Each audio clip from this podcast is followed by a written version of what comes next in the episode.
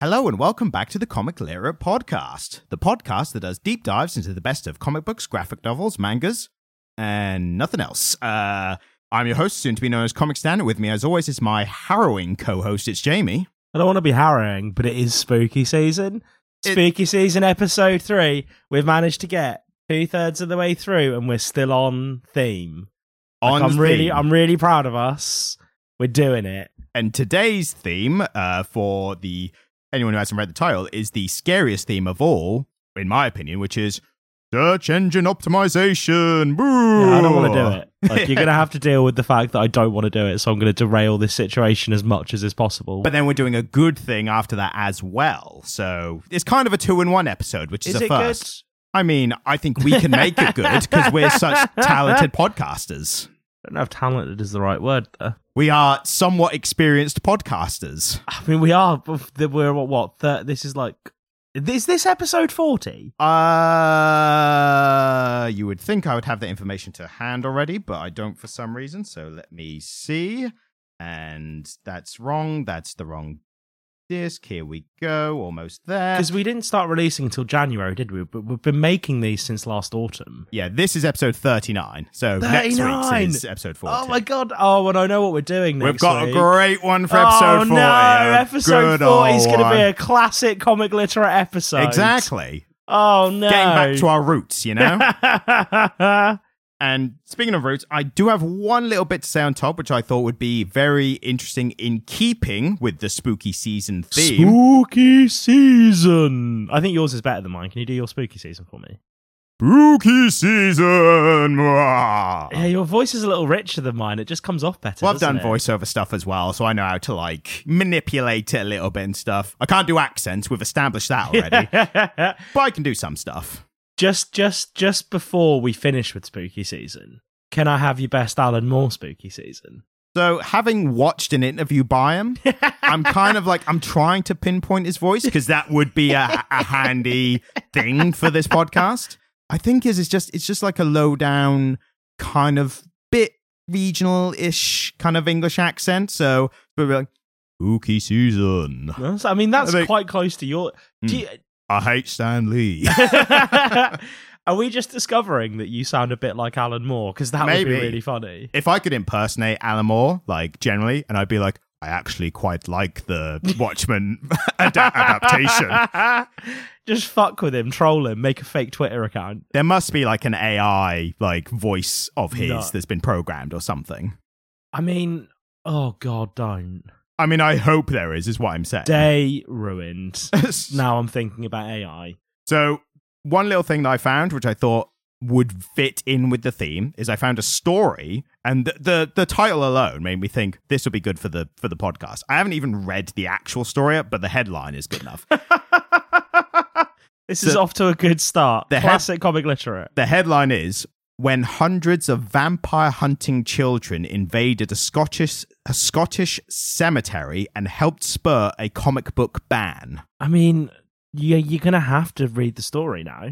I mean, I, I don't want to read the whole story altogether, but But not on the not live on the podcast. That would be really drab. no. But basically, there were some kids that uh, went to a Scottish cemetery with. Uh, they were hunting vampires. They were armed with knives, sharpened sticks, and homemade tomahawks.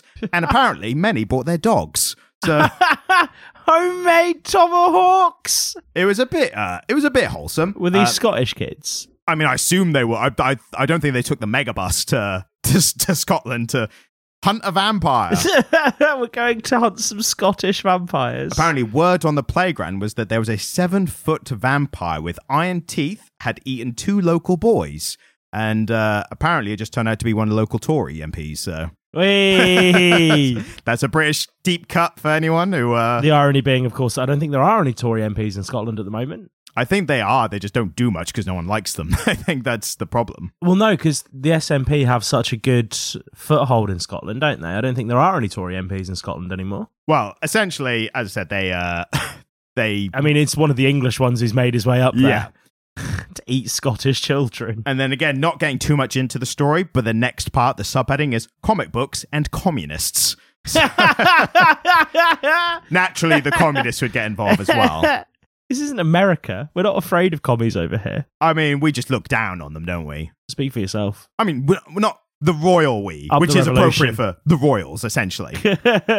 But essentially, yeah, story that led to a comic book ban. Uh, it's on Mental if anyone wants to go read it, but I thought it was a nice little mention at the very least. And the other point, Homemade tomahawks. Like, that's really impressive. I mean, it depends. uh, Like, oh, what's the quality we're going here? Like, are you at attaching like a vinyl disc to a bamboo stick or something, or like what's Well- the level of like where it counts as a tomahawk? I mean, a tomahawk is a throwing axe, isn't it? Yeah. So something that's hardy enough to withstand being thrown at a vampire or a Tory or Does both. it? But does it have to survive one throw? That's what I mean. It's like if I you just think to be defined as a tomahawk, it would need to be infinitely throwable. Yeah. Hmm. But if you just tape like a book to a stick and it looks vaguely like the shape of a tomahawk, does is that then a homemade tomahawk? Or I it wouldn't condone that kind of behavior. That sounds like book abuse to me. Yeah, but who reads books these days? Ugh. Some a, Philistine. a lot of people do apparently. You So I've heard. absolute bogan. Yes, but again, I thought that was a nice little story for what I what I'm going to try and pioneer is the phrase "the terrifying tenth month of the year," the terrifying 10th month of the year. or or I should have said "the terrifying tenth month of the year." We're a little Futurama there for some There you reason. go. But yes, so we are doing two titles this week because one, mm, Slave to the Almighty SEO, and we're doing a Rick and Morty comic because Rick and Morty's coming back soon. Mainly, I think we're probably gonna veer more onto tangents about the actual TV show than the comic. Yeah, Because- because the comic's kind of a bit piss weak, isn't it? So I have some interesting thoughts about the comic. I agree with you, but I have some interesting thoughts as to why and how and how it kind of stacks up. But uh, but yeah, I read like four issues and I think I got a good sense of it. Did you get the I same? did not read that much. well, the first point I was going to say was that interestingly, I think it doesn't matter as much how much you read it because the story doesn't really matter in it. no, they're, But they're then- very episodic. But then also, for the most part, the story doesn't matter in the TV show.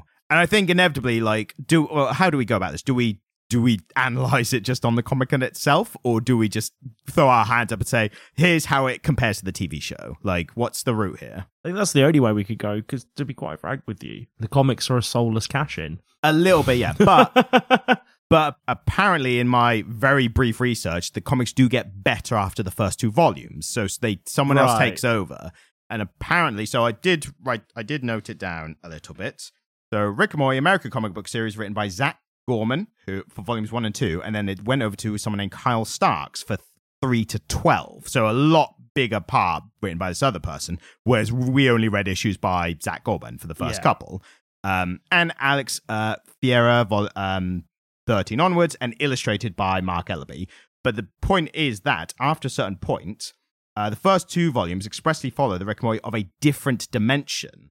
Yeah. So they're just like other stories by a different Rick and Morty, which is like a trope of the TV show. Like it's a constant thing about, you know, parallel other Yeah. versions of the characters, what have you. But then after that, they actually switched up uh, and made them the, the actual C137 yeah. protagonist to actually tie in with the stories from the TV show. So we're thinking maybe the ones we read, that was a a generally agreed. Everyone kind of looked at it the same way of like these aren't very good. Let's like actually tie 'em into what's good with the TV show. So it became an even closer tie-in to the source material. But I think the reason for that, as I said, was because we were reading it, and I think you probably had a similar thing with me where the story didn't feel like it mattered at all. didn't really feel like there was one. Exactly. Well, it was just like stuff was happening in a Rick and Morty kind of way, wasn't Yeah. it? But even then, there was like little jumps, which it, like they just wanted to get from one part to the other. So, like the first issue, Rick invents a machine that can predict the stock market or something, right? Yeah. And then very quickly, they are successful. And then, um, and Morty at the beginning is like, I'm not sure we should be doing this. Is this legal? You know, his normal Morty shtick. Oh, geez, Rick, you know, all that. And then, like a few pages later, they're successful, and immediately Rick, uh, Morty is like, "I'm voting you out of the company because because I'm taking all the risk, my name's and everything, blah blah." So very quickly, it's like, well, this would be like a big plot point in a in an episode, Yeah. but they've just kind of rushed through it in this comic. So that's what made me think the story doesn't really matter in these. And then once yeah. once I I figured once you kind of don't think about the story anymore, what's left? And the only thing that's really left should be the humor of it because that's what Rick and Morty is also known for. And the humor for me just felt like it was impersonating the TV show. exactly what it was doing and i think there is there is a real charm to hearing rick say smart things um and there's a real charm to hearing jerry kind of dumbly hit upon really poignant truths about the universe without realizing it Hmm. And i think without the voice acting and the animation rick and morty falls flat because that's kind of what it is isn't it Yeah, it's, I mean, we say as we're about to get a season of Rick and Morty with no Justin Roiland. Yes, and that's that's a whole nother thing. But I think what's interesting with this is it's the first couple seasons type of of humor and writing, whereas where we are now, we've experienced a lot more stuff. Like the sh- the characters in the show has evolved in a lot of ways. Yeah, yeah. So whereas we get this like Jerry's such an idiot and a coward kind of thing, we're now at the point like I think a lot of people now like Jerry's actually like the most like put together character. Like yeah, the he's most the most relatable human character and probably the most sensible in a lot of regards. definitely the most well-adjusted character, I'd Yeah. Because everyone else is all the other characters, obviously Rick, but everyone else is also fucked up to certain degrees. Jerry is like what a person would be in these scenarios. Mm, 100%. Like, there's a common thing that people say, which is that everyone thinks they're a Rick, but they're really a Jerry. Yeah. Like, admitting that you are a Jerry is like the first kind of steps, like, like self acknowledgement, like self true self assessment. Like, look, I am a Jerry and I'm fine with it, you know. Yeah, yeah, I'm cool with that. But yeah, the the humor I felt like it kind of just emulated the the TV show. But one thing I did think with that is the TV show had not only one of the best, Uh, in my opinion, one of the best TV showrunners of all time, Dan Harmon, Yeah. but uh, he also had a team of writers, like a writer's room, and they would build the episode in a writer's room. They would bounce ideas back off of each other. These comics were, at any point in time, written by one person. So, and it really put me in mind of something that I we I think we might have even t- spoken about on the podcast that we were both we both consumed a lot of as kids, which is the Simpsons comics. yes. And again, big tie-in comic. Yeah, and uh, but the thing that the Simpsons comics did really well was they gave us a bunch of short comic strips with a single gag in them, based in the Simpsons universe. Hmm. So there was a story where you know Bart Simpson had an extendable fork in the canteen, and he was like stealing fries off Nelson's plate, and he gets the fork bent around him. Like maybe a story that r- runs over three or four pages, like you Hmm. know sixteen panels or something. Whereas here they're trying to present the same amount of co- content per story as you'd get in a, an episode of Rick and Morty. Like each issue takes you about 15, 20 minutes to read. Each episode takes you about 15, 20 minutes to watch. Hmm. And so there's more of a one to one thing happening here. And I think that's why it pales in comparison a bit more. Yeah. And there's also like an attempt at an ongoing story, which yeah. in the TV show. Well, I wouldn't know because um, I read I'm- a lot less than you. I mean, as an example, like by issue four, they're referencing something that happened by issue two previously, but it already established that we're onto a new story. yeah. So it's like we're onto a new story. Ah, but this plot point is actually related to that plot point, and I think that's an attempt because like Rick Morty has a certain amount of continuity as well, which it kind of will play with in a meta way sometimes as well, where sometimes they'll just explicitly be like, "That doesn't matter now," like play with the expectations of the viewer. But they also do pay off some things in continuity as well to you know big effects like the whole evil Morty storyline and everything. Yeah, But- I think I think one of the things that I really enjoyed about Rick and Morty is that despite it having that multi-dimensional thing going on, whereby you know every, every, every possible thing has happened to them, Mm. there was a strong sense of continuity. Mm. You know, you see you see this really. You largely follow the same Jerry. There, there, there's an implication that he gets swapped early on, isn't there? Yeah. But you're largely following the same Jerry. You're following the same two Beths throughout, Mm. um, except for when they skip universes and they all die. But even then, we follow the originals, don't we? And they come Yeah. back, and we follow them through. Um, so there is there is quite a strong sense of continuity in Rick and Morty. Yeah, and I think, as I said, it's attempting it in this, but it doesn't feel like maybe it's trying to do its own version. But I don't know. Maybe my comparing it to the TV show is what kind of hindered my enjoyment of the comic. Like, Yeah. if this, if there was no TV show and it was just here's a comic, it's called Rick and Morty. Here's Well, yeah. How would you feel about it if you were experiencing it in isolation? I so think- if you'd not, I think I'd find the humor pretty great because compared to other comics, I'd be like, this is a really funny comic. But again, you cannot help but think, but the TV show is funnier. but again, my point earlier about the writers, I'm like, this single writer managed to emulate the the the humor with original jokes. So he's not just redoing other jokes, but you know, like read but redoing the tropes of the TV show and Yeah. the characters and the relationships, dynamics, and everything. But they did that by himself. So compared to a team of writers who make this a critically acclaimed TV show, I think they did a really good job of making an original version. But again, but when you're comparing just the end product, it's just not as good as a TV show, Yeah. which is fair enough. And I thought it was just an interesting look again at like tie-in comics because there, there's been some good ones. I was trying to imagine this in relation to like the Star Wars comics, in relation to the you know films and TV show. yeah, I feel like an interesting thought. It's an that's just one example, but with that, it felt like that was filling in blanks Mm. of story. But the Star Wars universe lends itself to like here are important gaps where we don't know what happened, and then the comic goes, "Here's what happened," and the fans go, "Finally, we know what happened when you know in this gap." Rick and Morty doesn't really have that because the TV show is so kind of all over the place in terms of when the episodes are set. Yes. Well, I mean, this is the thing. I think there's a general sense that we're seeing a fairly linear um, timeline in Rick and Morty, isn't there?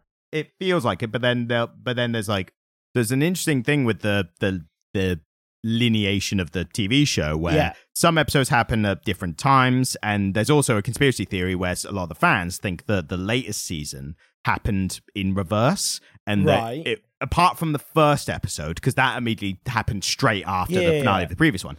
But there's a there's people there's a theory that like the relationships between the characters makes more sense if you reverse all the episodes after the first one.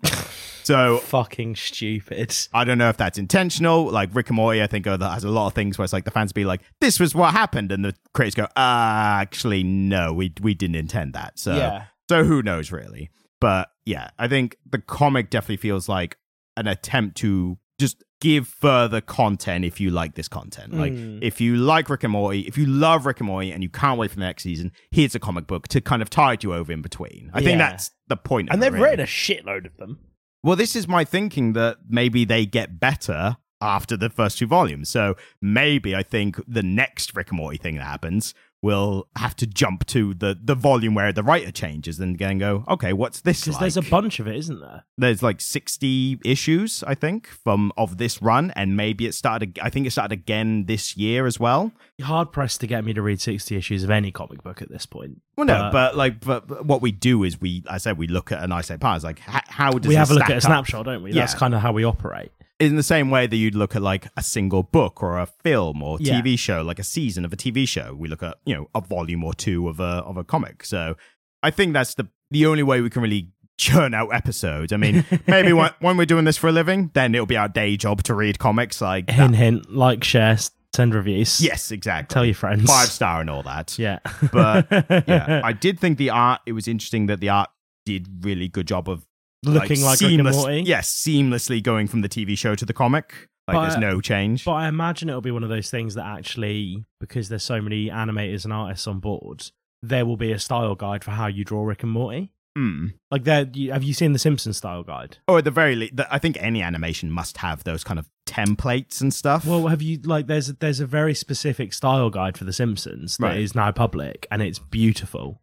It's this huge visual document Hmm. um, that's just a bunch of Matt, like early Matt Groening illustrations saying Homer can do this and his face can do this shape, but the faces can't do this shape. And when you draw him in profile, he has to look like. They, do you know what I mean? And I Hmm. imagine because Rick and Morty's been going for a while now, there will be that set of illustrations, that style guide. Yeah. And so I imagine it's actually quite a simple task because somebody's done the work for you and told you what to do and what not to do. And it was you said a similar thing with the Star Wars because you had the the life the actual live action actors to like base your drawings on and stuff Yeah, as well. absolutely. So so probably a similar thing. I did enjoy the first you were saying earlier about like isolated stories with like one joke. The summer story at the end of the first issue. Oh, right. Okay. I like that because it was just like it was summer in the future. For anyone who hasn't read it, there's summer in the future. She's like a, uh freedom fighter, space Yeah. adventurer kind of thing, like Think badass. Clone Beth. Yeah, and she's in some she's in some battle or whatever, and she's with some people, and one goes like, "How did you get that scar on your shoulder?" Or whatever. She's like, "That happened a long time ago," and it just cuts to her in modern day. trying to curl, straighten her hair while eating a slice of pizza and just burns her shoulder. And I do think Typical summer. jokes like that, like almost, you know, the the end parts, the post credit parts, would be Yeah. like a one off joke in the uh, after the episode. If the comics were kind of like that, I think that play off a bit better. I mean, there's all these great moments where it'll cut away to what Jerry's up to while the action's happening, and he's just got like a ship in a bottle or something, and he's pulling a really concentrated face. Mm. And I always found those really charming. Beekeeper Jerry is my, my favorite version, favorite Jerry. yeah. because beekeeping is just a nice, uh, it's a nice thing. Like I, I imagine if more people be kept, it'd be the Kept better, bees? kept bees or or be kept, it'd be a better world. There is a word, an apiarist. Sure. Yes. An apiarist is a beekeeper. yes. So if more, if there were more apiarists in the world, Hmm. It goes to show there's not much to say about the Rick and Morty comic that we're going on to beekeeping already. I mean, like apiarists are quite interesting folk. It's something I'd love to do one day, but it also feels like you have to be a certain amount of wealthy to like have land to have bees on. You know? Yeah, and I suppose like that because there's this big push in a lot of countries for urban bee farming Hmm. because of course the bees are in danger and we do need the bees. Well, it's an interesting thing recently. Honeybees have been saved too much. Mhm. that they are now disproportionately affecting the non honeybees. And I saw like stories were coming out of this actually quite recently, and it said like, what about um bumblebees, for example? Like in, in England, bumblebees are quite more prominent compared to like they were the most common species. But in America, they're just like one of a bunch. So, um, so bumblebees, for example, there's other kinds, and then one of them was also, and think about the wasps, and everyone just collectively went, no, fuck off, fuck I, wasps. I don't care if they go extinct. They Like- pollinate nothing. and here's the thing, right? People always say, you know, anyone who is in the know, they say we should not allow any if any species goes extinct, it affects the entire Yeah. food chain and the entire ecosystem, right? Also, fuck wasps. well, yeah. but my argument as well is we've had species go extinct already. Like it's one of the great tragedies of humankind is we've resulted the extinction of so many animals already, and everything just kept going. So who cares if the wasps die? Really? Like I think that's a fair point. Well, I think what's interesting is that, of course, we now have these mass flocks of things that would traditionally be prey animals, like urban pigeons. Urban pigeons have no business being as proliferated as they are. No, they are they are the the hangers on of like of just a species that will just relentlessly stay alive regardless. They're quite impressive. It They'll is impressive. anything. But their thing is more like we'll eat anything and we reproduce like as much as Incredibly possible. quickly, yeah. So that's their main staying power, I would say. But back to the comic. Uh, Hey. and actually, ir- Classic comic literate. ironically, I think rather than back to the comic, maybe worth just saying a little bit about the Rick and Morty TV show because you know more about this than me. Sorry, I was biting my cat. that's Not fine. biting, I was giving her a playful nibble. That's even worse. that makes it sound worse. Um, Look, she came for a cuddle, I gave her a cuddle, right? Like, that's how this works. The thing with the TV show is it's gone through all the the controversy with the Justin Roiland thing and all that. And I think, to be honest, there's there's not us, there's not as much of a point us getting into it because I don't think we're going to do it justice at all. If you Google Justin Roiland, you will see all the news stories and everything. Yeah. That, all the the creepy stuff that he has done and the the Allegedly. yes and the toxic work environment that a lot of people have said that he basically created. Allegedly. Well, I mean, uh, mate, I've just said other people said it. I'm, Yeah, I'm doing the Trump thing. It's like people are saying. Yeah, yeah I'm absolutely. not saying. People are saying. but specifically, like a lot of people said, including Dan Harmon, who Mm. is like you know the the now the main guy behind Rick and Morty now. Allegedly. But the thing with that, what's interesting about that show is it was always credited as being like Justin Roiland and Dan Harmon, and now we're finding out that Justin Roiland pretty much just had the original concept and the the voices and kind of the style, like the initial Yeah. style of the show. But if you see those shorts that they made of it before they actually made the show, it doesn't look anything like Rick and Morty yet. Oh no, they 100% got like actual animators to make the show good. I mean, to start with, it was called Doc and Marty, wasn't it? Yeah. It was just a straight rip off of Back to the Future. Uh, yeah, exa- uh, uh, absolutely. And then they kind of transitioned Rick into more of a Doctor Who character, Yeah. like character who's so smart he can do anything kind of character. But yeah, the whole the creation of the two, it's Dan Harmon that really like made it an actual viable TV show and like gave it like the heart and the writing and everything. I mean, that's his thing, though, isn't it? Well, He's a exactly, showrunner. but it's coming back now with new voice actors, and they haven't even revealed who the voice actors are yet. No, and I'm really intrigued because Justin Roiland voiced Rick and Morty, didn't he? Yeah. And like Mr. Poopy Butthole, and like he Mr. voiced, Meeseeks, I think. he, yeah, he he voiced a bunch of the characters, and so I'm really, I mean, and and, and there are a wealth of people who can do a pretty nailed on Rick impression. including Dan Harmon. He can do Rick and Morty, and I did. I did think for a while, like maybe he's just gonna do it now Yeah, because he mean, can do them. I think it would be more interesting if all of a sudden, I mean, it would be the most interesting if they killed off C137 Mm. and suddenly we had a different Rick who Sounds sounded- slightly different. Yeah, yeah, absolutely. Because think- most of the Ricks, all the, all the Ricks generally sound the same, don't they? Yeah, I think the fans would hate more that their the character that they've grown attached to was killed off rather than a voice actor change. yeah. Like there there is a subsection of the fans who think the accusations are bullshit and it's it's a fucking woke canceling or whatever the fuck they want to call it. But that's there's those fans who are not happy with that. I think more fans would understand me be like, but we care about these characters, this character Yeah. specifically, and now you've killed and replaced them. Like, yeah.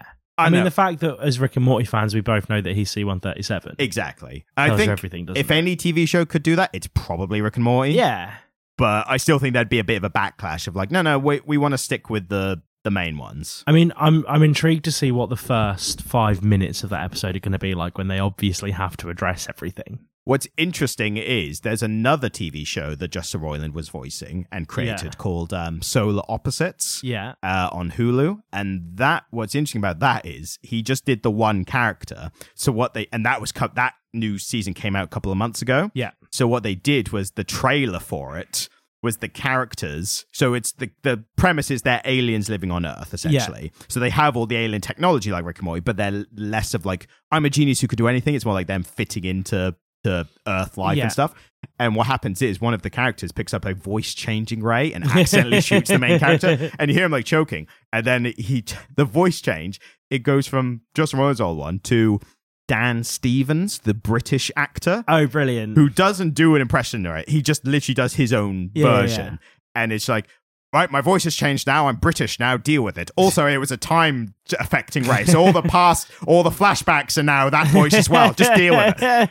That's so good. and then his alien partner, the what the kids, the kid character's like, we should uh, fire him again and change it back. And his alien partner's like, no, keep it. I like the British accent. So that was their, that was how they tackled it. How brilliant would it be if Rick was just British all of a sudden? well, we've heard in the trailer that he is. You you hear their voices, so it's the same already. It would be it'd be great if they just did like a completely different voice for him. Oh, have we heard the new voices? Trailers just come out like I think this week. Um, so yeah, it's it, we've heard the new voices. They are they basically sound like people doing a good impression. So you can hear the Oh, difference, but it's still quite close. Well, again, I think they were scared of the fan base reaction. They were like, let's just keep it as close to as possible, yeah. But Rick and Morty has been a franchise that has been unafraid of upsetting its fans for the longest time. But the problem is that's that's kind of a part of it, isn't it? Yeah. Like that they do these meta things to mess with like fan expectations of like the continuity and stuff like that. But I feel like that's different to how you experience the TV show. Yeah. It's like when you're when a character gets replaced but the actor gets replaced on a TV show. Like, I mean the Witcher. Yeah, I was literally about to bring that up. I like, I didn't even watch the last Witcher season. No, me and- neither. 'cause I just couldn't be asked, and I couldn't. I was only in. there for Henry Cavill. Yeah, Like- literally. I did not want to see a sad Henry Cavill leaving the show, kind of. Thing. And also, apparently, they did a. I didn't even watch it, but apparently, they did a really fucked up way of like. Now it looks different. Like, it's, yeah. I'd rather they just don't do it canonically. Like, just replace the Yeah. actor and just get on with it. like the Don't- mum in Fresh Prince of Bel Air.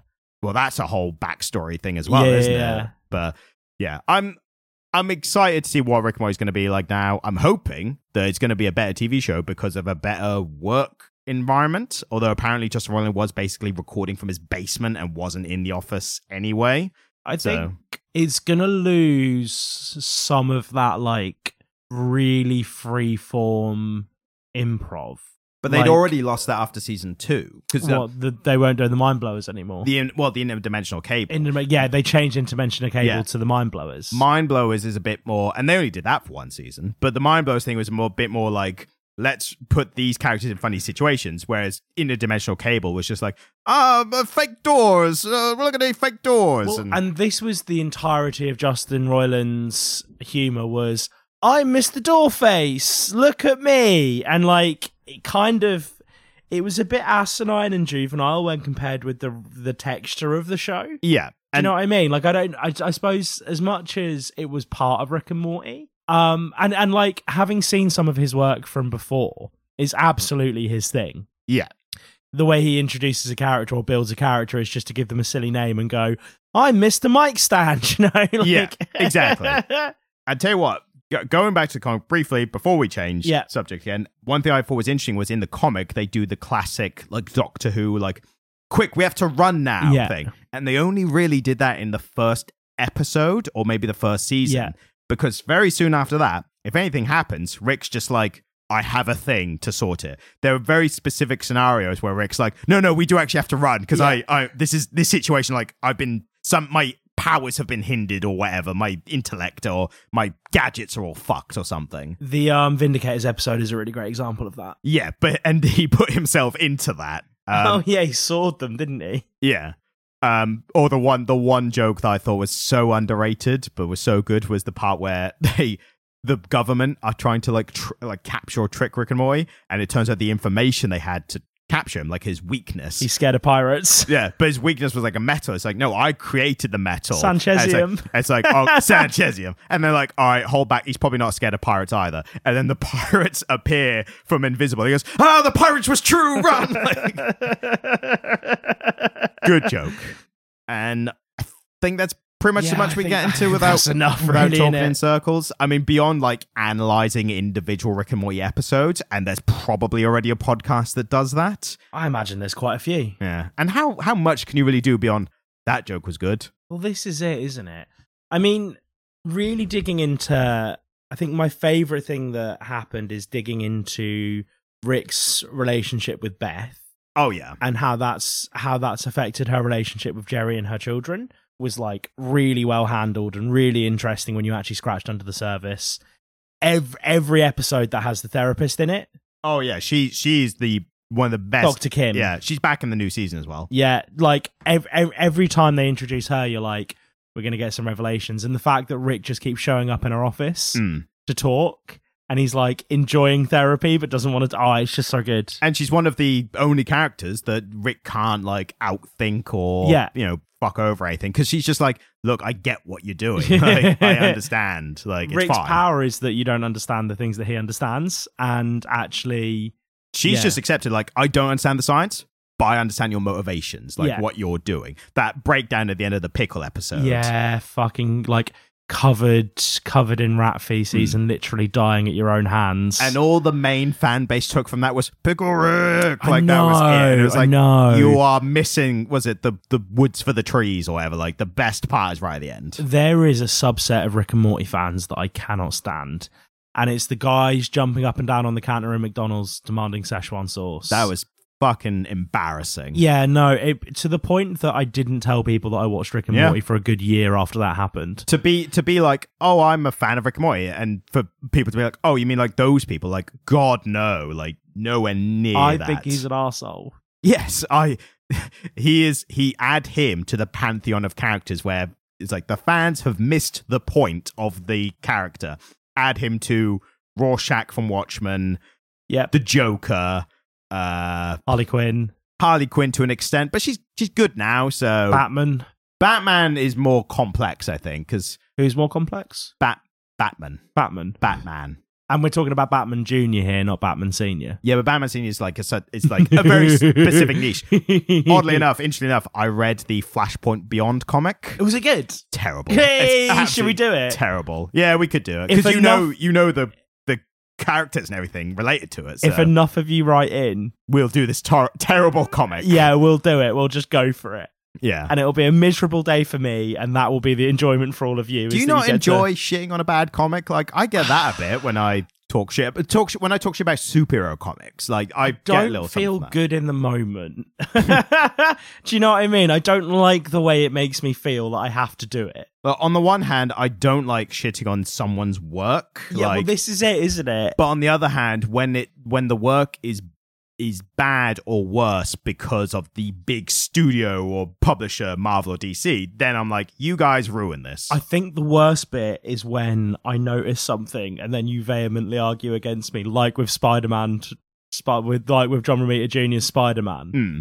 I still have those screenshots on my phone, and I was with a bunch of artists the other day because that's just my life, apparently. Did I send you the? I did I send you a screenshot from like a subreddit, and it was people having the same like point of view. Yeah, yeah, yeah, as me, just shitting on where the eyes were looking and stuff. Mm. So you're not alone. Like No. it's a common thing. For reference, guys, um, if you if you are an ardent comic lit, comic literate listener, you will think that I was actually quite demure in my response to John Romita Jr.'s Bat- Spider Man. And that was take two. We re-recorded it because his dad died. and then we did a r- good little introspective on John Romita Senior and his Oh, amazing work. because he's a fucking incredible artist. Mm. Um, and so yeah, my my actual response to that Spider-Man run is lost to time now because it was just too insensitive to put it out, wasn't it? Exactly for the for the time. Yeah, Yes. yeah, yeah. Like the we recorded the episode, and then like four days later, I get a call from Ryan saying, "By the way, John Romita's just died." it wasn't good soup. but I think we'll have that going forward as well. We're going to do more superhero comics, and to be fair, did it was it not more interesting when the art was bad versus the constant house style same and same again kind of Well, thing? I mean, it was something different, wasn't it? Exactly. So, speaking on that, the other comic that we're doing this week is a little. Well, this is we are back to spooky season. We took a little detour off the spooky train, Yeah. and now we're back onto I the. Rick and Morty's a little bit spooky. It can It's be a little, little bit spooky. spooky. But this is this is pretty spooky. I But now say. we're back on spooky season, Ryan. I need one more from you. Okay. One more spooky season, baby. Spooky season. You don't know how much joy that brings.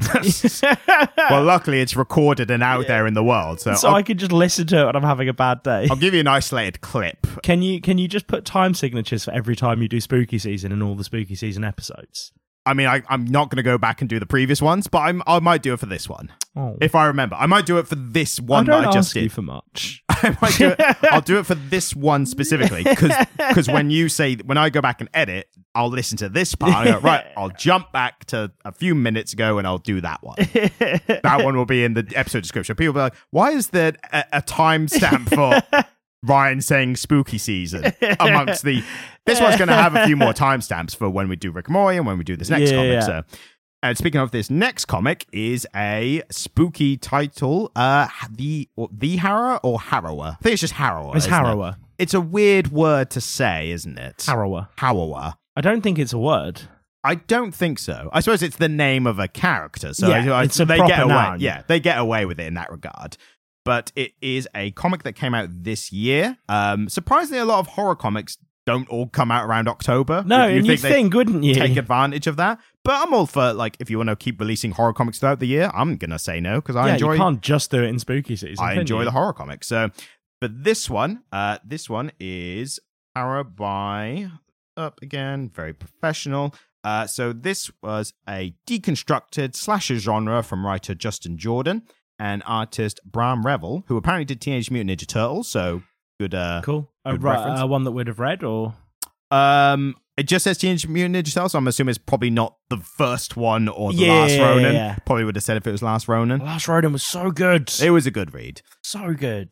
And with this one, Sorry, I was gonna say, this one is only a four issue limited series limited series uh do you i'm genuinely asking i'm not like trapping you or anything do you want to give us a brief synopsis of the first issue because i feel like if you go anywhere past that you're just getting into like spoilers I'm. G- I can give you a brief synopsis, but it's kind of one of my. It's like an early Jamie synopsis where I give you kind of a left of field description. okay is it of, of the first issue only though? No, it's of all four. all right let's wait until we've done Oh, but about it's it a bit. good. It's good though. all right for the for the listeners i'll Yeah. say if you haven't read this comic i will say it was a good comic i enjoyed it it was a kind of a twist on the classic slasher Yeah. teens getting killed off genre of horror um basically the the the gist is there is a town in New York called Barlow, uh, New York State, I assume, and there's the urban legend of the harrower, and all the adults are like, yeah, it's just an urban legend, don't worry about it. Um, this character, the main character we follow, called Jessa Brink, she her brother died like a year beforehand, so she's a bit like you know anniversary of his death kind of thing. Uh, they're going to a party and maybe some something. I thought it was the 10 year anniversary. It might be, yeah. I might have got that wrong. It was it was some time ago that it was the anniversary of her brother's death. Yeah. And yeah, they're going to a party and maybe some spooky shenanigans happen. So that's basically the story. I would say I quite enjoyed it. What did you generally think of it? It was fine. Worth worth recommending or not? No. Fair enough. We'll get into the details, but that's the non-spoiler as much as we can get into. And if you want to go read it, it's four issues. I recommend it. Get into Time it. Time for the spoilers. And now we're into the spoiler section of Harrower. So, Yes. Hot Fuzz. Yeah, a little bit. Yeah, A little bit. a little bit. It's basically the same fucking plot. I mean, I wouldn't credit that only to Hot Fuzz. I see what you mean, but it's it's it's also a bit like Stepford Wives. It's a bit uh, I think we're like basically the reveal is if you're in this part, it's basically a conspiracy by the entire town essentially. to that this happened. purge all the teenagers once a decade. So all of the adults in the town converge once a decade to purge all the teenagers to cleanse the town. And this is the um, twist right at the end of issue four. So this Yeah. is the the end reveal. And then they have a Judas, which is one teenager who's in on it, Hmm. who gets them all to one place. which I enjoyed. They refer to him as like the Judas goat or, some, or something, and he has a goat on his t-shirt. do you know what that re- what that's a reference to? Uh, other than the Bible, no. Right. So no, it's a very specific ref reference to a practice that happens in slaughterhouses. Okay. So, for reference, my dad was a butcher and a meat inspector. So, his job was to ensure that everything was above board that happened in an abattoir. And they have a stunner, right? So, it's Hmm. a big machine, and you walk the sheep up to the. You walk the sheep up to it, and one at a time they go in. They get a big old electric shock that stuns them, and then you slit the throats. This is probably the spookiest part of the entire spooky month that we've done. Yeah. So what you'll do is you'll find one sheep that seems particularly smart, and you will train the fucker. Get up on the thing and walk up the stairs and stand in the machine, and then you let them out the other side alive. And that is your Judas sheep, and you never kill your Judas sheep because sheep are really good at following other sheep. So you have a Judas. That's and that's a great reference. I'm glad you explained that because that does add like a another level to that plot point. So my dad once saw uh, a slaughterman accidentally who like a, a new slaughterman who didn't know about the Judas sheep. Was his name Slaughterman? he was um yeah, he was Butcher Slaughterman. Yeah. That was his name. And he killed the Judas and they had to pull three other slaughtermen off him because they were so angry that he'd killed their Judas. Like they went fucking apeshit. Because all, all of a sudden their job was a lot harder Hmm. because they had to wrangle all these sheep up now until they could find and train a new Judas. But also, even though they kill all this livestock every day, they're still human beings. they were like, You killed our pet. Yeah. Like, we'd had him for years. He was a homie. Like, why? He was twice as big as all the other sheep. How did you not know not to kill the Judas? It's a particular kind of horror, like a, a horror thing of, of well, I was gonna say the the concept. Because Yeah. imagine being a human that you're you're a human who lead other humans to. I mean, this that's the thing in the comic. I think what would I don't know. I I would have made. I'm asking, would it have made it better or worse if the character, this guy who I can't remember the name of, but he was the essentially the Judas sheep for the for these teenagers, would have made it better or worse if he was like a bit remorseful or was uh, put upon him because he's very much a I'm loving all this like he kill all the fully bought like, into it, yeah. He's like bowing down to the harrow and he's like I'm one of you I'm on your side like uh, cool Well, he reveals himself in like the end of issue one, maybe the start Yeah. of issue two, by just getting on his knees in front of the harrow and being like, "You are his servant. I am a servant also." yeah And I was like, "Whoa!" do you think that's a good twist Well, yes, I think it would have been more interesting if we'd have seen him as a more sympathetic character throughout the whole run. Yeah, I think in terms of like tropes of these kind of horrors, there's only one I could think where. So normally with pre like late 90s, that character was never like the bad one. Yeah. There was, but they were often used as a red herring. Yeah. And the way I know this specifically is because they played with that in the first Scream film. Yeah. Where he would that that character was made to look like they were the killer, and then they weren't, and then they were again. So it's they played with that. You know, can you remember the first scary movie film where one there's the two male characters, the protagonist, like the main character's boyfriend, and then his friend, Hmm. and he'd done all the murders because he thought his friend was in love with him, Yeah. and it turned out that he just wasn't gay, and he'd like the whole time he'd just had like a complete mis- misapprehension about what was going on. Yeah. That really tickled me when I was a kid. That really tickled me. You know, interesting, interestingly, Scream, the working title was Scary Movie. No shit, was it? Because that's like the, the thing of it is it's about scary movies. And Yeah. that, that's the line in the first phone call is like, what's your favorite scary movie? So Yeah. that was a working title. I don't know why they changed it, but what would the scary movie have done? Well, let's call it Scream. Like, Scream is a very good name for a horror back film. to the Rick and Morty, there's an alternate dimension where Scream was called Scary Movie and Scary Movie was called Scream. was there actually? I don't know. I, is there actually an alternate dimension? Well, yeah, of course there is. I mean, there might like There's theoretically, there's one for everything potentially. yeah, they're infinite. Infinite, well, uh, infinite curve, finite curve. If you're talking Rick and Morty, Yeah. that's a deep. But yeah, how do you feel about that twist? It wasn't just the twist that oh he's in on it. The twist, it was the first reveal of like oh there's something grander going on. So, yeah, I think it's definitely really important for this because it's such a short run that we get a sense that there's something bigger happening right at the start. So I think on that level it was really effective. I think the fact that he was in on it took away a lot of the suspense But then also, I felt like that suspense came back when he, when he got to the party. when he got to the party and was just effort- effortlessly lying about yeah. everything being fine. And I thought that was a good like ramping up the tension for the reader. That reminded me of the old Hitchcock thing.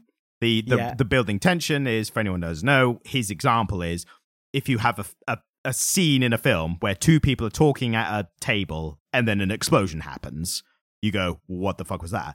If you do the same scene, but you show the bomb at the beginning and then show the conversation, then that's the tension. Yeah, and I suppose that's how they built the tension. I just think it would have been more powerful if we'd had a bit more time to build him up as a likable character before we then realise that he is the dirtbag. Yeah, but I feel like they were they they had four issues to do it in, and I think they did the best they could with They it. smashed it in four issues. Yeah. Like, I feel like, I mean, I suppose one of the best things a comic book can do for me is leave me wanting more, and this didn't. It satiated what I got from it. I wouldn't mind. I wouldn't mind seeing like an, a continuation of this of this world. Like, yeah, hundred percent. maybe next year, like things go a bit different, and we know who the harrower is, and there's there's there would be more of an emotional connection. Well, I suppose the sequel. fucked up thing is that we were that Jessa does become the next Harrower, and we Exactly. don't we don't see her become.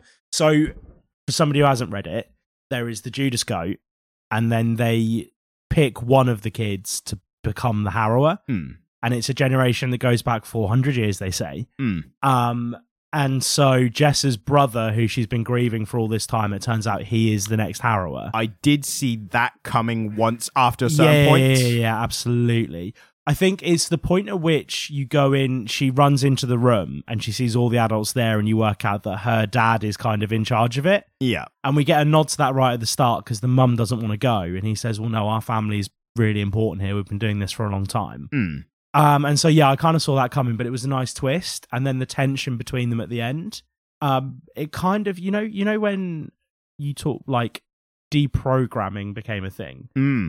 after 9-11 um the like Or even like Waco and stuff like before then. yeah it's been part of the american consciousness for a while that people get programmed by cults Maybe originally the Manson murders. Yeah. the original one. Yeah. and so seeing just a hint of that kind of oh this person's been really conditioned and she's trying to break through that conditioning Hmm. i thought that was interesting and again we've seen that a bit in comic books we see it a bit in Y the last man don't we Hmm. where you know there's certain characters have been programmed and they're trying to deprogram themselves and You see it a lot in superhero comics, and normally because it's it's normally a twist related to like, oh my god, this good character's gone bad. Yeah. Oh no, wait, they were brainwashed or something. So there's that. like comes up a when captain america was working for hydra yes, yeah. The, the the controversial Hail Hydra. I literally read that and I was like, oh oh, sales are not going well then, are they? Mm. like we needed something to boost everything. kind of impressed that I knew about that. Well, it, it was one of those things that hit the news almost, like the the wider Captain America's news. a fucking Nazi. Yeah. similar to when Superman died. Like that Yeah. was like a news event, and then he was back like months later because he's if that. Superman. You can't kill Superman. But then it's still it's still like made for such a pivotal moment. Like the death of Superman is remembered for how people felt in the moment. Yeah. Eh, Regard- And then that I think started the if a character dies, they're going to come back very quickly anyway. So Yes. d- don't even worry about it. But yeah, I I like this. I I enjoyed the art from the start. I like the the additional line work. I thought made it like kind of Yeah. a creepy kind of vibe, which I enjoyed. Yeah, I quite like. I mean, the art, the art wasn't anything special for me. I, th- I think, I think that I'm having an issue now with the way I read comics because I've been doing this for a little while, and so after the over the past year, I've read like 40 comics, and I probably would have read maybe five or six, Mm, and so I'm much more critical of art than I was at the start of the podcast. right. The art is good, isn't it? Like Hmm. there were points where I had the same issue that I sometimes had in the ones where I couldn't really tell characters apart and I wasn't Yeah. sure who was doing things. And again, they didn't have much of a distinct voice. Like Brian kind of was very scared and that became a thing through the comic. But beyond that, a lot of the character models were quite samey. They all had that kind of same pink or purple toned long hair with the bob haircut and stuff. I think a lot of this, like other horrors we've done recently, I think they, and a lot of other comics generally, they rely on the tropes. So to kind of get across, like, here are the teens that are the focus of the story, and here's the what the main character. I think it, and also like it knows that they're going to be killed off quite soon anyway. Did you notice the very subtle use of a non binary character without anybody mentioning that they were non binary? I did. Uh, they referred to him as they a couple points, and I, I literally went, "Oh, that's nice," and that was Yeah, it was Yeah. kind of cool, wasn't it? That they did it without it being a thing. Like it was just this is normal in our world now. Yeah. There is a non-binary person, and everybody's using their pronouns, and nobody's making a big deal out of it. Yeah. and it's not important to the story, but it represents the rich color of human life now. That Yeah. that's just a really normal thing in our world, and I thought that was really cool. And also, I like the idea that there maybe there's someone out there who went fucking woke, because imagining those people is just always fun. Oh yeah, isn't it? Just sat in their sweaty hovels. We had a great one very recently, Did which you might not. This was in the video game space, so the I've heard all about it. Starfield. yeah. yeah. Did you see? Did you see the clip? Yeah. but for the for the For listener, anyone who doesn't know, and how could you not if you're into this kind of space? But the game Starfield came out, and one of the points of it was that you could pick the pronouns of your character, Yeah. which is also especially fun because they never use them again afterwards. Like it's they it's just did it to fuck with them. well, it's just in a if for anyone who it matters to, it's like oh this is nice, and then that's it. Like same with this comic, but you saw you still somehow had people raging about it, and one guy in particular, uh, unfortunately a British YouTuber, um, he He's Scottish, isn't he? I don't know. Uh, he, he was he was from here somewhere, but he basically was like fucking pronouns and like was so gotten to by this very very minor thing. I think there's this hilarious mindset that the concept of a pronoun was invented by trans people, and you're Yeah. like, you realize they're just a fucking feature of almost every language, right? The epitome of that is that there was a American politician. either it was either Lauren Boebert or the other one, The one who got angry Marjorie that they- Taylor Greene. One of them. the one who got angry that they were teaching pronouns in schools. No, even even worse. She she she made a tweet and it was there are no pronouns in the Bible.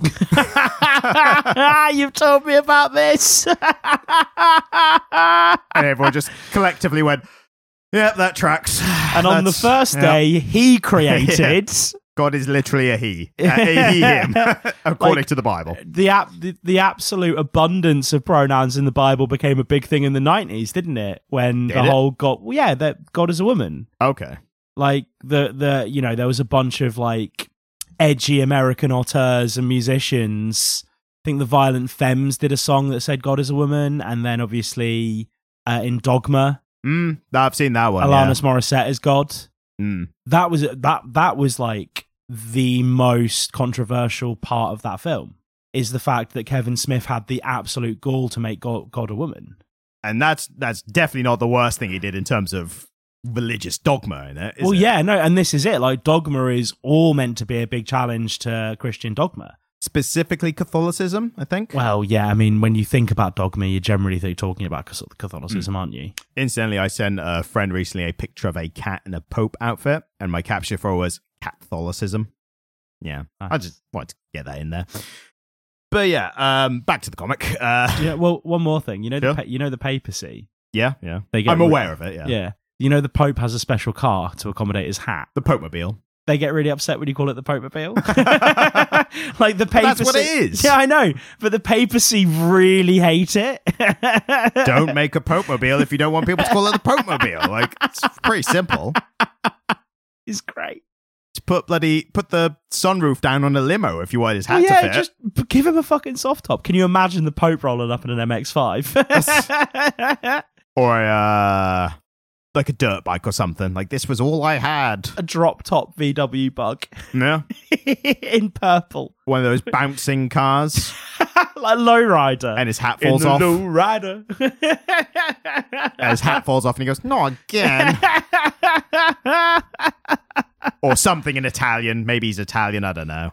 There's a moment in A Knight's Tale. It's the the training montage in a in a, in a Knight's Tale has that song low rider. Right. It's the low rider, and it's Uh, actually, that song hadn't been released at well, that time. well, it's like he's on a horse, like jousting at things, and that's playing, and you're like, it's a great tune, it's a great scene. But if you think about it, there's a certain element of cognitive dissonance that needs to happen Hmm. for that to make even a lick of sense. Well, they had Chaucer in it as well, didn't they? They did have Chaucer in it, played by Paul Bettany though, Mm, yeah. And like Paul Bettany just brings sparkle to any role. He, he Paul Bettany's such a good actor. Mainly Vision in the MCU. He made he made certain MCU films tolerable for me. You watching Tony Stark like, when's Jarvis coming Well, back? yeah, when's Paul Bettany coming back? Like, he's fucking great. like you're like if you were in like a, a screen test of Iron Man, it's like p- if if Jarvis isn't in the scene, characters should be asking, "Where's Jarvis?" this one guy really wants more Jarvis Just me with a Paul Bettany t-shirt. from, from that sale specifically. Him as Chaucer. Hmm. So back to the comic. Back to the Uh, comic. Back to the comic. Now. Uh, what do you think of the design of the Harrower? Did you did you find the it was a creepy look or? Yeah, I mean, the skin mask Mm. is obviously a bit creepy, isn't I it? I made note specifically the lack of eyelids and lips. yes. because just that look like my kind of degree of like scary stuff like it's obviously very different if you're reading a comic in the daylight when you're meant to be working versus Hey. like at night. Like you said before about was it re- uh, playing silent hill 2 and that was at night you know like it, it affects you a lot more.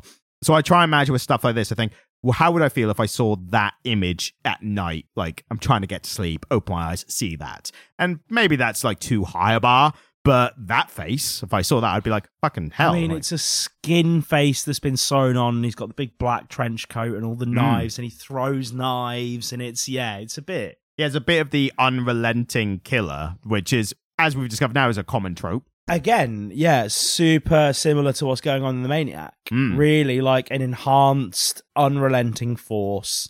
I mean, there's that scene where the kid has got a what, to be honest with you, looks to be an AR-15. Yeah. if we get if we're getting down to brass tacks with it, which is not a great look for an American Mm. comic, but whatever. Um, he's got this AR-15 and he's pumping rounds into him, and he throws a knife and just completely macerates the barrel of this machine gun. was it not a shotgun i thought it was a shotgun Should we check? Because yeah sure. I feel like the AR-15 is actually quite a potent symbol in America right now.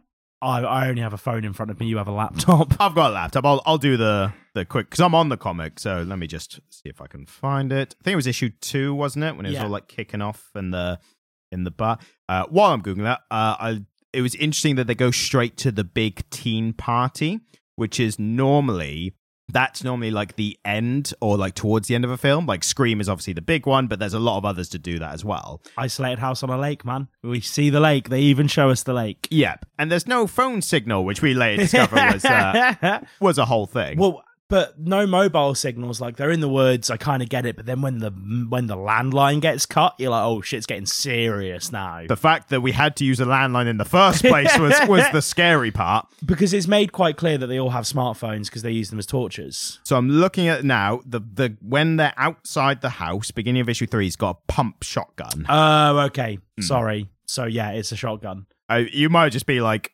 seeing AR-15. They come up in like modern media a lot. Like they're obviously a hot topic of discussion Yeah. with the whole gun debate in America right now, so they you, it's probably infiltrated your mind in that way. Yeah. Hmm. But um, I mean, the fact that I, as a British person who has no horse in that race, knows what an AR-15 is, yeah, it tells you a lot. is doesn't telling, isn't it? Yeah.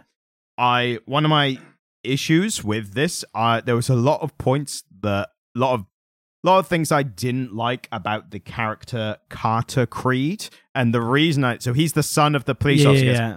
Or oh, just off, what do you think of that first killing? I thought that was like a good like Yeah, it was how a violent it's going to be. solid first hmm. murder, wasn't it? Yeah, and that a huge horror trope of Yeah. like, here's a murder at the start, here are the stakes. Now we get into the normal stuff that then builds. You know Yeah. what's coming later. But the character Carter Creed, like immediately I made note of upon hearing a name, I was like, that's a Stanley name. Well, yeah, isn't it? Isn't it? Everyone else has like normal names. It's like Carter Creed. Sounds like an action hero. I really liked the character. So I like the. Here's the thing. I like the the the character in terms of the larger plot. Yeah. Like I thought he was a good. He made a good point in it. Bit of a Deus Ex Machina at points, but like a good like. Yeah, of course this is going to happen because we saw earlier that Yeah. that started that off. But a lot of his lines, like his dialogue, like the dialogue in the rest of it was was fine. Like the the dialogue for me, it fit the trope they were aiming for. I thought one of his lines was one of the best lines of dialogue in the whole thing. Uh, we might be referring to the same line. Do you remember what it is? Well, it's his first line where he shoves past the um Judas goat. And he's like, "Oh, watch where you're going, Carter." And he's like, "I was." Right. And yeah. I thought that was really cool. Like that had a bit of an edge to it. Like, yeah, I was watching where I was going, and I fucking walked into you. I agree with you that that's good. The ones I may know of, I think you'll agree, are the other. Lay it Um, on me. So one of them, they're going through these tunnels at the bottom, uh, at uh, under the houses. There's tunnels to reach all of them. That's how the Harrow gets around. And one of them asks, like, "Hey, what's with these tunnels?" And he says, "My father would have called it a metaphor for this whole town." And I was like, yeah, "That's yeah, maybe. really what's? The, I'm trying to think of the word. It's like It reminds me of another person in a tunnel talking about their dad. Cyborg. Flash, yeah, cyborg in Flashpoint. Was he in a tunnel at that point? He was, yeah. They were they were in the tunnels going to get Superman. right, right. You know, in Superman's lair, and he was like, "Oh, I just want to make my dad proud." Hmm. But that that felt like such a like a pretentious line for the situation. Yeah. Like they're they're running for their lives and like yes, there's these big reveals happening and it's all panicky. And he had the moment to be like, I'm gonna do a a, a, a I'm meta, doing a bit. metaphor. I'm doing of- a yeah, bit. A bit about the metaphor of what my dad would have said. And then later when um Jessa is fighting her brother Hara and like kind of rebelling against the parents, he goes, That's my girl. yeah, Uh, I thought that was a bit weird. Yeah, I was like, this is life or death, man. Like, what you like? Are you so? This is this is what I've said before.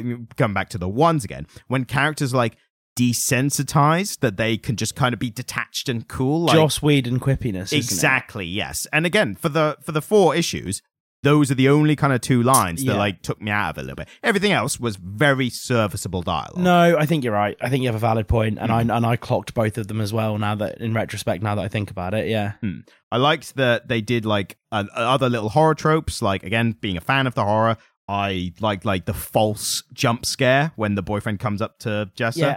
and that's a very common thing where at this stage of the story, it's like someone's round a corner, it's just a normal person, but you just get that like, Ugh, like something's going on. I mean, it's often used as a way to show the main characters becoming jumpy. It should be like that's the good use of it. Unfortunately, the hack use of it is just like to get a jump scare when Yeah. everything's fine. Like, it, yeah, that's you've like, articulated where that's serviceable to the story. Yeah, In worse horrors, it's that's not always the case. Yeah. Sometimes it's just like the character's absolutely fine, then someone's like round a corner, it's like, and you always what pisses me off about those kind of jump scares is they're not proper jump scares. Sometimes they're not proper jump scares. So what they do is they put like a, a violin screech yeah. or something, and Just like, give you that effect. and it's just like that's cheating. Like if you're gonna jump scare me, at least like set the tension and then have something appear, or or the noise. If the noise is diegetic, yeah, so it's like actually in the world. That's fine because Yeah. that's like you've written it in a way where it happens. But when you just in a movie, when you add just non-diegetic Yeah. noise. to scare the audience, it's like fuck you, like that's cheap. Like, but I liked uh, the it's all cheap, though, isn't it? This is the thing. well, some of it's done better than others, and like Yeah. as you articulate, like that's a good version of That's that. a good use thing, of it. Yeah. I like the the art coming back to. I like the the art on the gore. I thought was really good. It was quite detailed and Yeah, I mean the whole thing had that thing that I've been seeing a lot of right now, which is like sepia toned. Where's Soft red colour toned for palette. this, isn't it? Yeah, yeah, very yeah, lo- lots of warm toned colors. Hmm.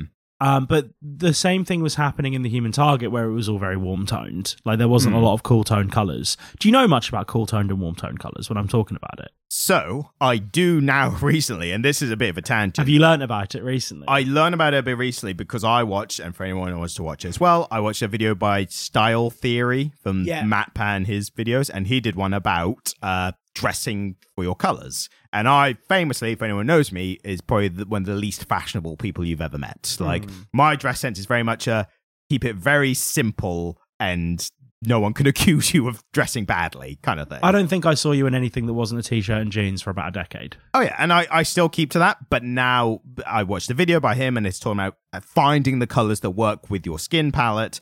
So I thought, well, I, I should at least buy the things. I'm still wearing t-shirt and jeans, but at least Yeah. I should buy the stuff that like the colors work better and stuff. But essentially, a cool like you can take a red and you can have a cool toned red which has more blue or purple in its composition, and this is a lot of warm toned colors, isn't it? I'd say having watched the the fashion video, you'll have to explain it to me in terms of the seasons. So like, is he a winter? Is it a summer? Like, yeah.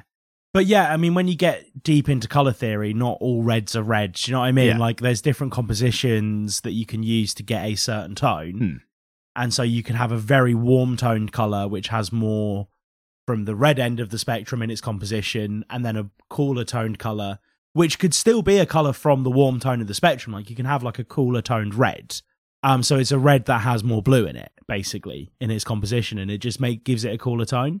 Um, again, spent a lot of time around a bunch of artists, and they taught me it was it was when I was picking out colors for walls and stuff, and they were like, "Well, that's a bit of a cool tone color," and I'm like, "What the fuck are you on about?" And then you learn that there is rhyme and reason to it, and it's actually just about light. yeah. And for anyone wondering, I'm a autumn uh, season apparently in terms of colors. So- Yes, think I'm winter. I would say, you're looking at you now, I would say you're a winter, yeah. Which is Yeah. still cool toned, but it's more bright colors, whereas like autumn is more dark Muted, colors. yeah. Yeah. But again, it's just dressing to your skin tone, apparently. There's all tests you can do where it's like hold up like jewelry to your skin. Do you, does it look better with gold or silver? And if you reverse the contrast on a picture of yourself, like what's showing, you know, are you Yes. high contrast, low contrast? You're supposed to when you match jewelry up, you're meant to do it with the color of your veins. Hmm. So if you've got really blue veins, you're meant to wear more silver, and if you've got greenier veins, you're meant to wear more gold. Yeah. I wear both because I I wear a lot of jewelry. Fair enough. Well, back to the comic. Yeah, Uh, sorry. Yeah, we no, could no, just cut that whole bit out. I'd say I'll leave it in. So someone might learn a little something. Like, oh, seasons and colors. I mean, comic book nerds could probably choose to learn about We- what they should be wearing. we we could. I agree with you. As a member of the of Yeah, the I'm- who I'm was a- aimed at, we could do. I'm a card carrying member of the community who has a podcast. Like Yes. I count myself in that. Don't worry. we could all do with a little more fashion sense if you've got the time. That's a big thing. So have you got the time to even worry about that kind of stuff? But back to the com- color composition of the comic. Um, yes. there's a lot of red used in the violent parts. I liked that they had the colors for the dancing, the dis- uh, the house party dancing scenes. They used the the blue and the pink and purple, and I think that was meant to be like the flashing lights of what's going on. And again, that kind of puts you in like a ethereal kind of bit for a moment, but you know there's this terror coming along Yeah. the way. So it, I think scenes like that are good. They almost make you go like. Guys, you need to be panicking. Like Yeah. as the reader, that's what creates attention. Like you guys should be worrying right now, and they're just not. and then you just don't give a shit. I feel like some of the kills, and this comes back to the whole genre of the slasher horror, uh, slasher genre as well. They tend to make kills overly violent, and Yeah. the point of that is meant to, you know, empathize with the pain and suffering of the characters. Well, I mean, when when we're in when we when we're reading the Maniac, we see hundreds of kills, whereas here we only actually see four or five. Hmm. With some of them, though, because they make them so overly violent, some of them can come off a bit slapstick. Yeah, and the- yeah, that is a trope of the genre. cartoonish. Well, yeah. So, like, the first kill of the teenagers we see is the non binary character whose name I've forgotten, but they get a chain wrapped around their neck and they're decapitated by no, the chain. they don't die like that because they they they die. They peacefully die in the. They, the the non-binary character doesn't get decapitated because we see them sit down and go, "I can't go on anymore." Do they? Because yeah, they have that whole moment where they're like, "Oh, I can't go on anymore." on well, I think I'm thinking. I'm definitely thinking of a different character because I know Yeah. who you're talking about. But I'm fairly certain that the non-binary character was the one who had to stay by the car. And so the reason, and the reason I think that is because they refer to them as they when the guy, the Judas goat, he Oh, maybe there's two non-binary Yeah, characters then, because one. So the you know the guy who or the person that can't go on anymore and sits down in the Yeah, thing, I they're know him, referred yeah. to as they. they yeah, I know them yeah. So that that was that was the person that I was on about. yeah, The I'm talking about the the character who had to stay by the car because it was their car, and that's when I noticed the the the they references. The well, that's pronouns. their partner. then maybe they're both they then. That's Yeah. probably it then, yeah. But so that character, the one that stayed by the car, Yeah, they have the the decapitating by the chain. Yeah. And I thought that was a bit slapstick. I Yeah. thought that and again you have that when you go a bit too over the top with the violence, Yeah. that it can come across a bit slapstick. Yeah.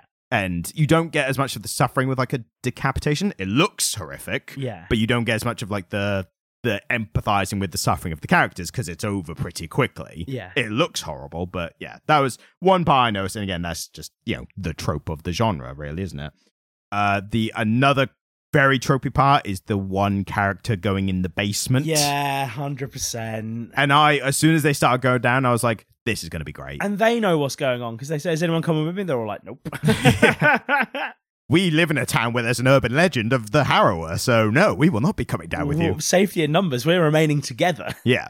And that character goes down, and then Hara's there, and then they see him initially in the light. It's like, oh, he's fine. And then he, like, it's just his top half, and they he drops to the floor, and there's the Harrower.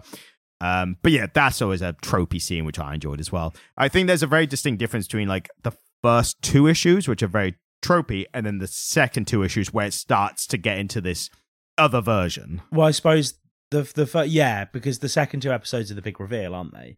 Hmm. And so, and it's it's really interesting that actually, if you look at this as quarters, and you can, I mean, obviously, normally you'd look at a film in three acts, wouldn't you? But Yeah. the whole second half is really just the last act. Hmm. You know, like the last act is played out over half the comic. Yeah, yeah.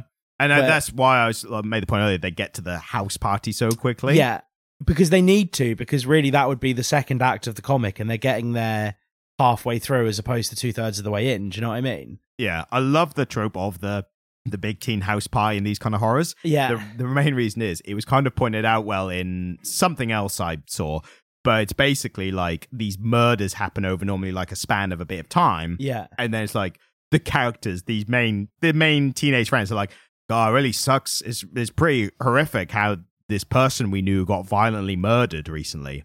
Anyway, party on Friday night. Make sure you uh, bring the booze and Well, it's like there's been a spate of murders and we're all pretty vulnerable. So what we should do is advertise that we're all going to be in the same place, inebriated with no adult supervision at the same time. That seems really sensible. Yep, and I think it, I think it's meant to play off as this kind of like teens just like they're they they think they're invincible, so they just do whatever. I feel like any real life situation of that, like the entire year of the school just is off for the week, and they Yeah. have like counseling and stuff like that. Yeah, absolutely. And that's just for like a, an accident, like let alone a violent murder. So, so it's it's it's a it's kind of a funny trope when you watch a lot of these, and it's like yeah. we're having another pie. It's like, yep, there Let's you go. And then the goat turns up. I like that we can just call him the goat. Yeah, And he's like, I like, oh, mean oh, that's, that's pretty bad because like the goat normally means the greatest yeah. of all time. Should Uh, say he- the Judas? Yeah, the Judas goat turns up and he's like, "Oh, you couldn't spring for the good stuff." And the person whose party is like, "Yeah, you know, I wasn't going to spend extra money just to get you a nice IPA." And I was like, "Oh, they're Did you talking about did you feel co-" did you feel attacked? I did a little bit. Yeah. Wanker beer drinkers. yeah, no, a little bit. I was I was a little bit incensed by that. so coming back to the the ending, which I Mm. thought was probably the most. It, it was what obviously the four issues was building up to, and was very interesting. I- how endings work. It they generally, I mean, in this in this state of comics, like who knows? It Who could be- knows? Yeah. Yeah. But I think with that, what I liked was obviously it was if you're paying attention, you know that the, the parents are in on something. I think the the shock and the the the shock of the reveal is how formal it all is, and that really adds to like, oh my god, this is all a thing that's happening. Like I think Black Mirror did it a couple of times with things like that, where it's like actually everyone is in on it, like that Watched kind of the reveal. most recent season of Black Mirror yet? Yeah, I didn't like it. I really liked Well, it. I say I liked most of it. I didn't like the last two. I've not seen the last two yet. Well, then we can't get into it then. But I really because like the, the the previous season had very much been somebody gets a chip put in their head and bad things happen. Whereas I feel like this one kind of came away from the technology a little bit, and it was more a straight up and down existential thing. Wait till you watch the Oh, last two, and then we'll do they talk. just go straight back to it? I don't want to ruin anything for you, Okay. but watch those and we'll get into it. We'll Okay. get into it on the on the. I yeah, we'll do it on air. Why not? it'll be it'll be one of our tangents. yeah. But yeah, the the the formal reveal at the end. I see what you mean by the hot fuzz comparison. Like, yeah, right. It's a shadowy group of the townspeople having a cleanse. but it didn't feel like shadowy in the sense. It felt more like for me. It felt a bit more like trying to think of like good, like again, like Stepford Wives or that kind or of like thing. the Purge episode of Rick and Morty. a little bit, when, yeah. you, when you cut right down to it. Yeah, uh, yeah, at the ending of it for sure, yeah. But with this again, it's it's the formalness of it, which I think adds a bit of terror to Yeah. everything. It's for me, I think the the scariest part, like obviously, the, it's a deconstruction of the genre, and the at the beginning, it's people are dying, people are being violently murdered. By the end, it's the true horror uh, for me was a reveal of the people who you rely most for safety, the parents, are orchestrating your violent murder. And I think the saddest thing is that I really thought that what was his name? Chart Charter? Carter? Carter Creed. I thought that Carter Creed's interception was going to end it all, and then we see Jessa as the next harrower. yeah. And Jessa's probably the character that we see the most of, probably the character that we identify with the most in the text. Mm. And then we see her with her hair shorn as the harrower. Yes, and g- ha- imagine going her going through whatever this process is. The Yeah. the sewn up lips, I think, was a particularly like strong visual thing for this. Very X Men film Deadpool. I was thinking more something a bit more like intentionally scary as opposed to unintentionally scary because people are like, "What the fuck are you doing to Deadpool?" what have you done to Ryan Reynolds? Yeah. But um, yeah, I thought that like the parents be so organized in this extreme horror they've inflicted on their kids. I liked the little additional part. And I think this was like a really good use of like small panels where they show the parents all saying thank you for Yeah. keeping my child innocent. Thank And you the- for cleansing my child. Yeah. Thank you for, for, for preserving their innocence. And the fact that some of them are very into it as much as Jess's dad, and then others are very clearly not. Uh, most into this. notably Jess's mum. Yes, but And also it's- some of the others who are just like really solemnly like, Yeah. but, but they still have to say it. Yeah, yeah, yeah. I think that's like it was an underpresented factor of it, which when you take a little closer look, you're like, oh, that's really horrible. Yeah, no, really dark. I mean, it kind of put me in mind of like the Hunger Games films Mm, yeah. the Reaping, where they're just like, oh, this again, you know? but the fact that here these kids have just lost their, they, these parents have lost their kids in very violent murder, and they just have to thank, Thank the, the person, person who for did it. it, Like yeah. that's pretty horrible. I don't know why they thanked Jessa. I don't know why they were thanking Jessa specifically. that was a bit weird. I don't know if that was like I don't know. I I don't know if that was like 'cause she was part of it or something, and maybe that was they were already assumed that she was going to become Yeah. the next Harrow. Maybe it's one of those little things. That's like, maybe it's a plot hole, but it's just like it's so it's small enough hole that it doesn't really matter. And it's an impactful enough set of pa- it's an impactful enough page that I'm kind of like, even if it is a plot hole, it sort of needs to be there. Yeah, Do you know what I mean? Like there there is an implied reason. I think actually what it really gets across is how ritualistic this is. mm. Like th- there is a ritualistic expectation that they thank the last survivor. yeah.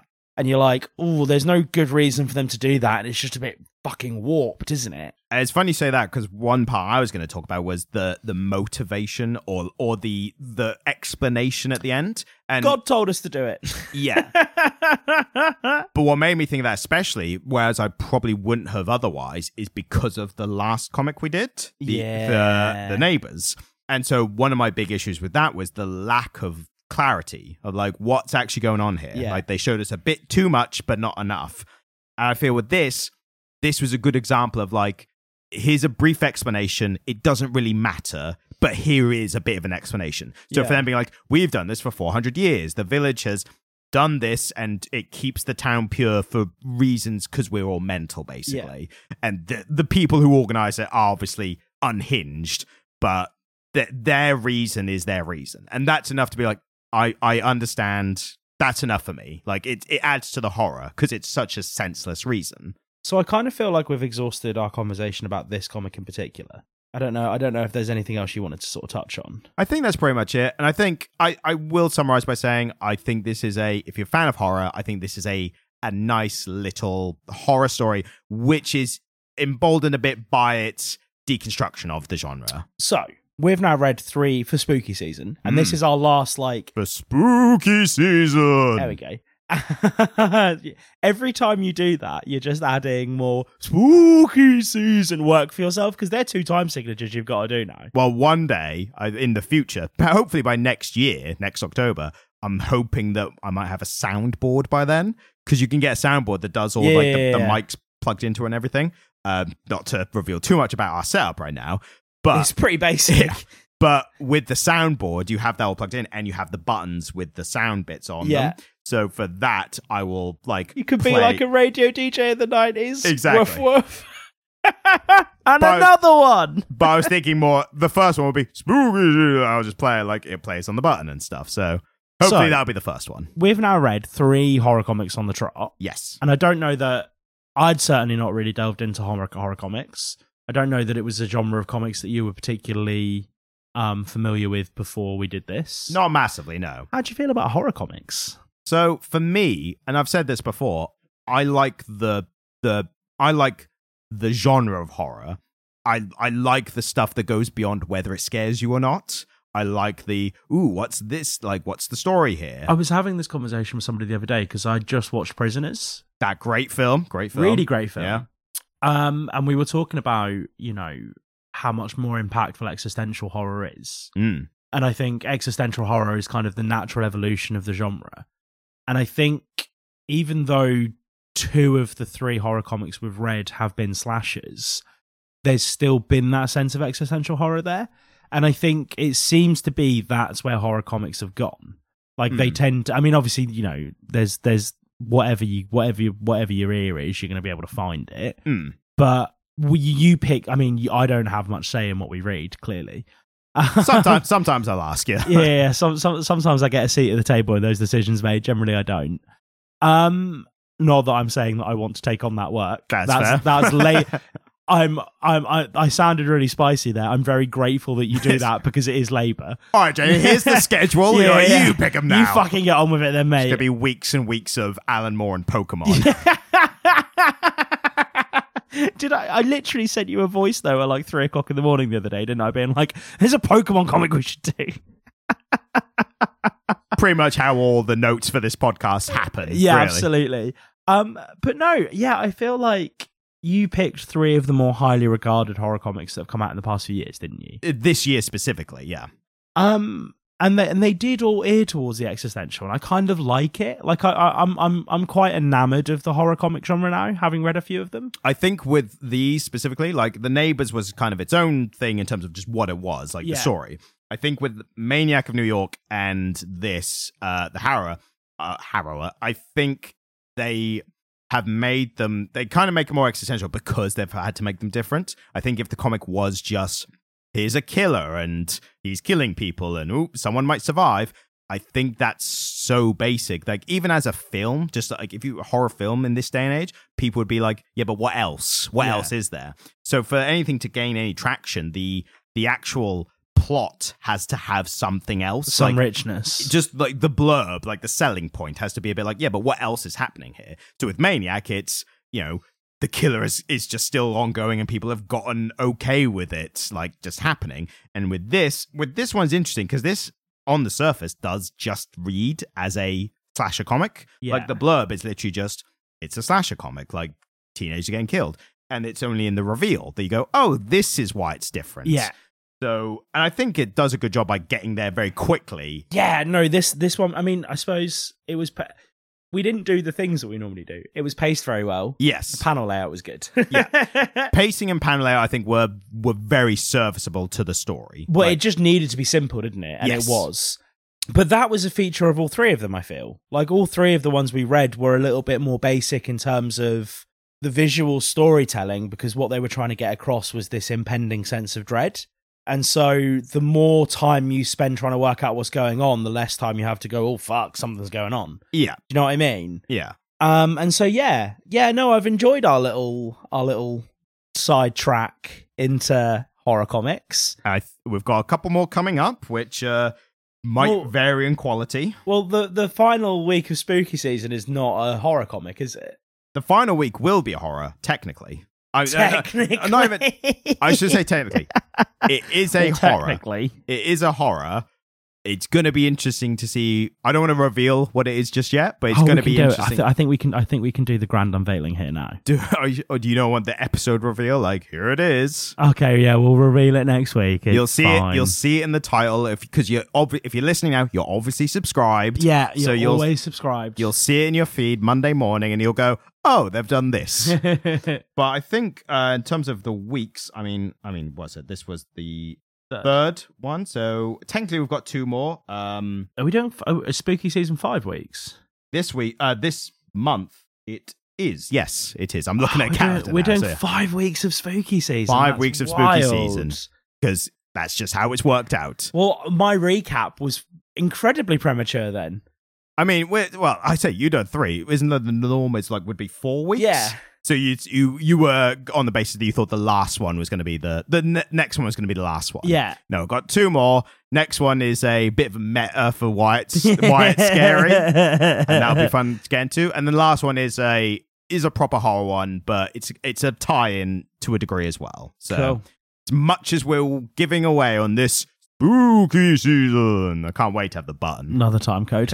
So thank you so much for listening. If you want to send us an email, you can do so at comicliterate at gmail.com. If you'd like to leave us a review, just do so wherever you get your podcasts from, but make sure it's five stars because it does make our day.